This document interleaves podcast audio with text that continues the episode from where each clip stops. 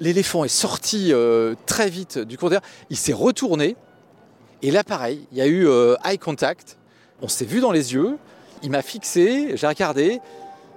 Et je me souviens, euh, avec une sorte de mouvement très doux et assez lent, il s'est retourné et il est parti explorant de nouveaux territoires.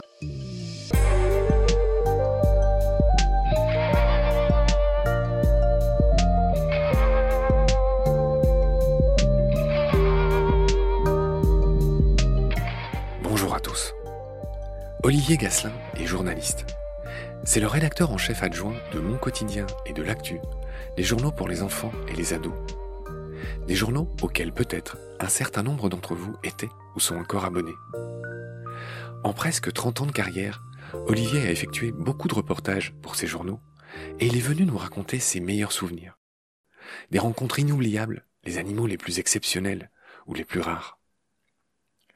Dans ce dernier épisode, Olivier nous parle notamment du dauphin de Risseau. Ce grand dauphin est facilement reconnaissable. 1. Le corps des adultes est zébré de cicatrices, preuve de leurs interactions sociales tendres mais rugueuses, comme on dirait au rugby.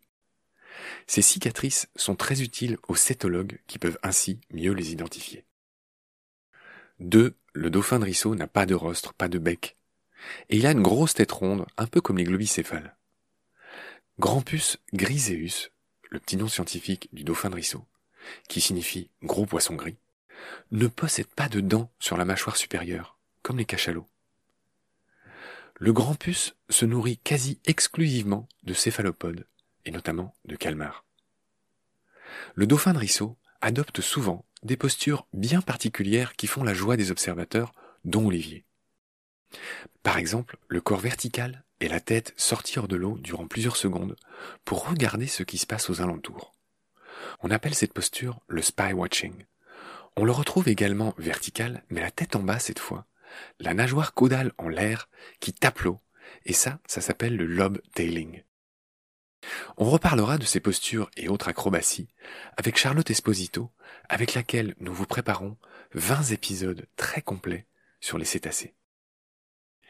Dans les postures et les acrobaties intéressantes, il y a aussi le célèbre breaching des baleines.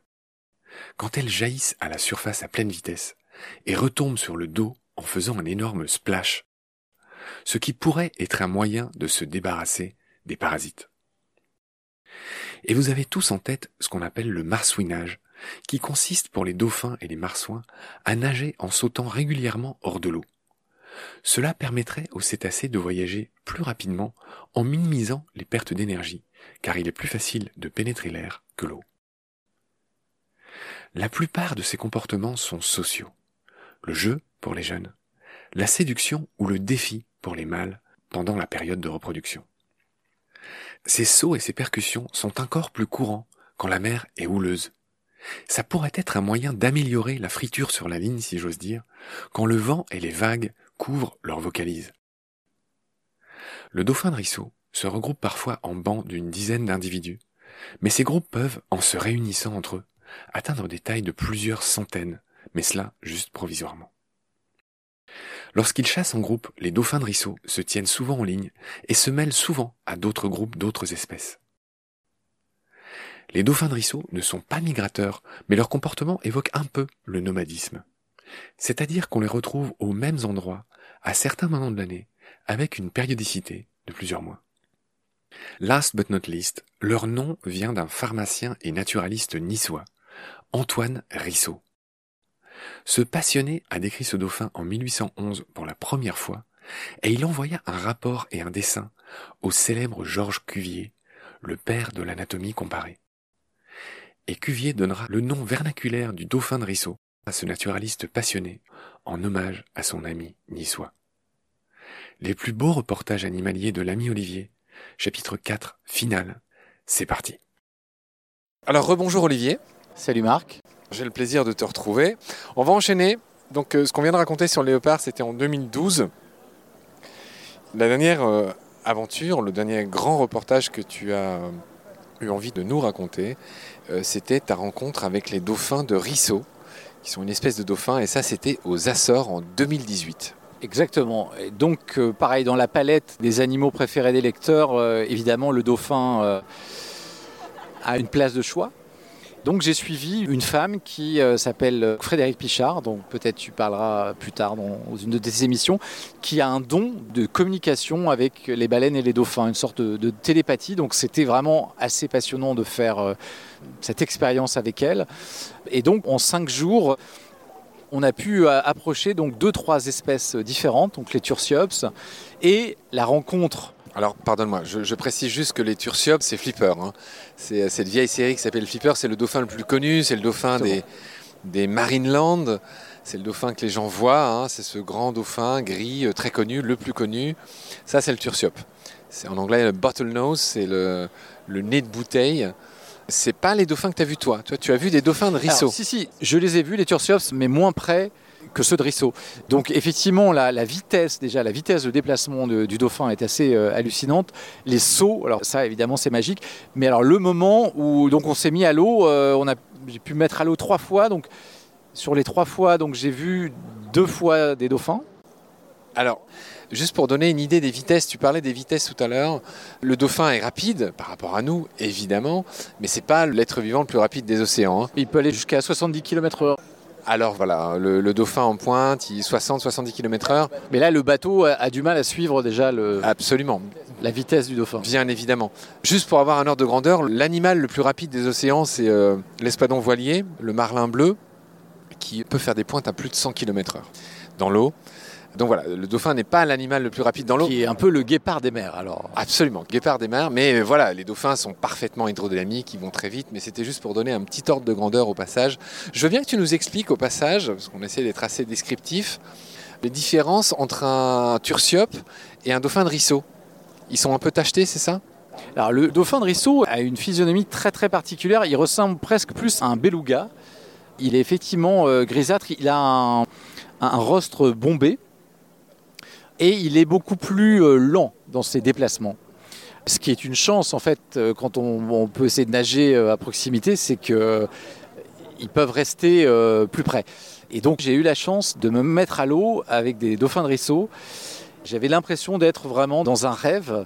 Alors déjà, la pureté de l'océan, on ne sait plus si on est dans le ciel, parce qu'il y a- une profondeur, alors je ne voudrais pas dire de bêtises, je crois que c'est 700-800 mètres de profondeur euh, aux Açores. C'est en plus un endroit où il y a plein d'espèces de cétacés, il y a une configuration euh, de la géographie des lieux. Alors je voudrais juste rappeler au passage que les Açores font partie de ces archipels euh, à l'ouest de l'Afrique, comme les Canaries, comme Madère. Cet ensemble, ce chapelet d'îles qu'on appelle la Macaronésie, les îles de la chance hein, en étymologie grecque. Le fameux anticyclone des Açores, il est là, c'est là que tu étais, je le rappelle juste au passage. Eh ben, L'étymologie m'a porté chance, puisque donc cette rencontre avec les dauphins de Risso était absolument fascinante. J'étais pas en bouteille, hein, juste vraiment euh, à la surface. Et là, c'était comme un balai aquatique.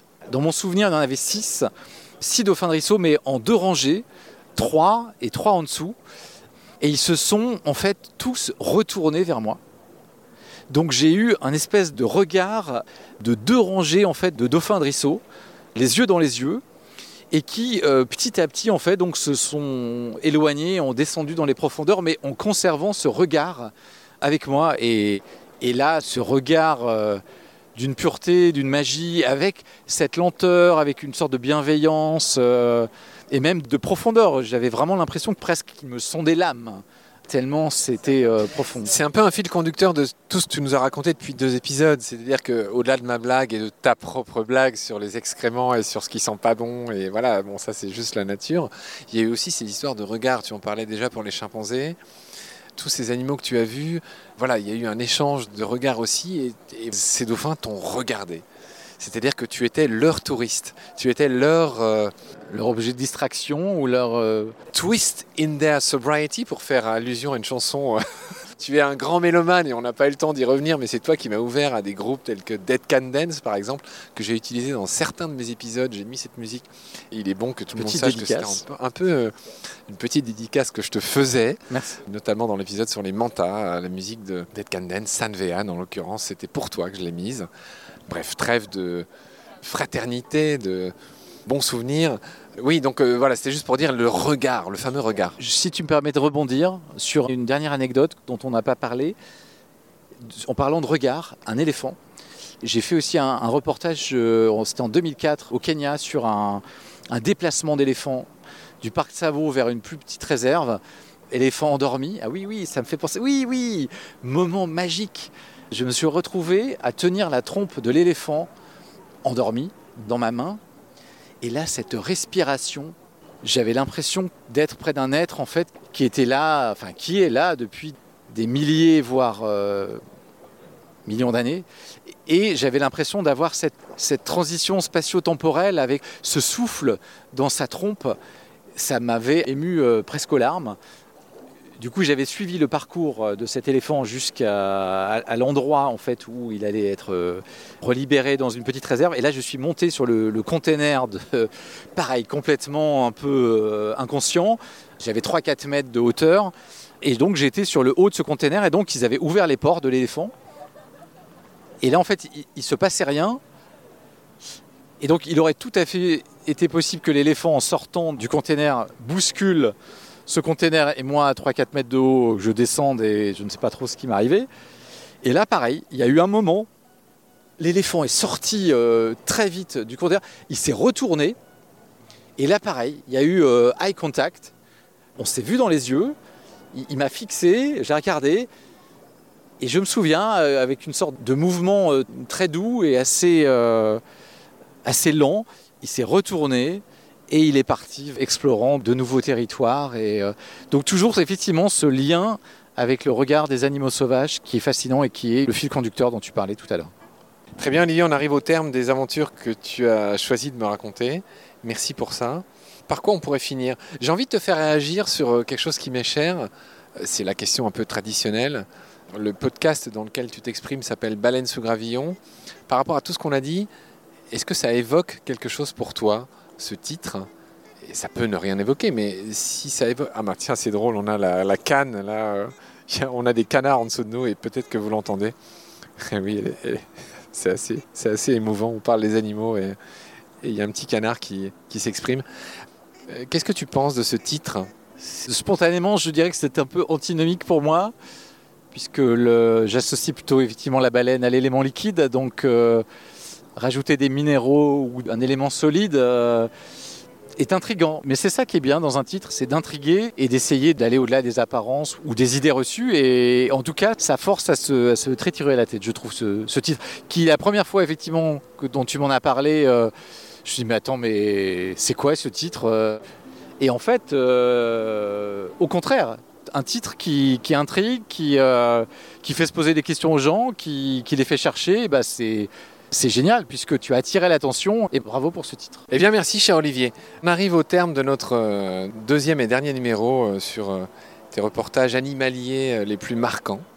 Merci de m'avoir consacré euh, ce temps. Euh, Il y a un petit concert qui démarre à côté de nous qu'on va se permettre d'écouter en finissant notre petit rosé. Merci à toi d'avoir euh, pensé à moi. Bah, je Cette t'en prie. émission. C'est bien normal, je dois, je dois bien préciser que euh, tu es un grand contributeur de Baleine sous Gravillon et que tu m'as beaucoup appris. Donc merci Olivier, au revoir et, euh, et à bientôt. Merci.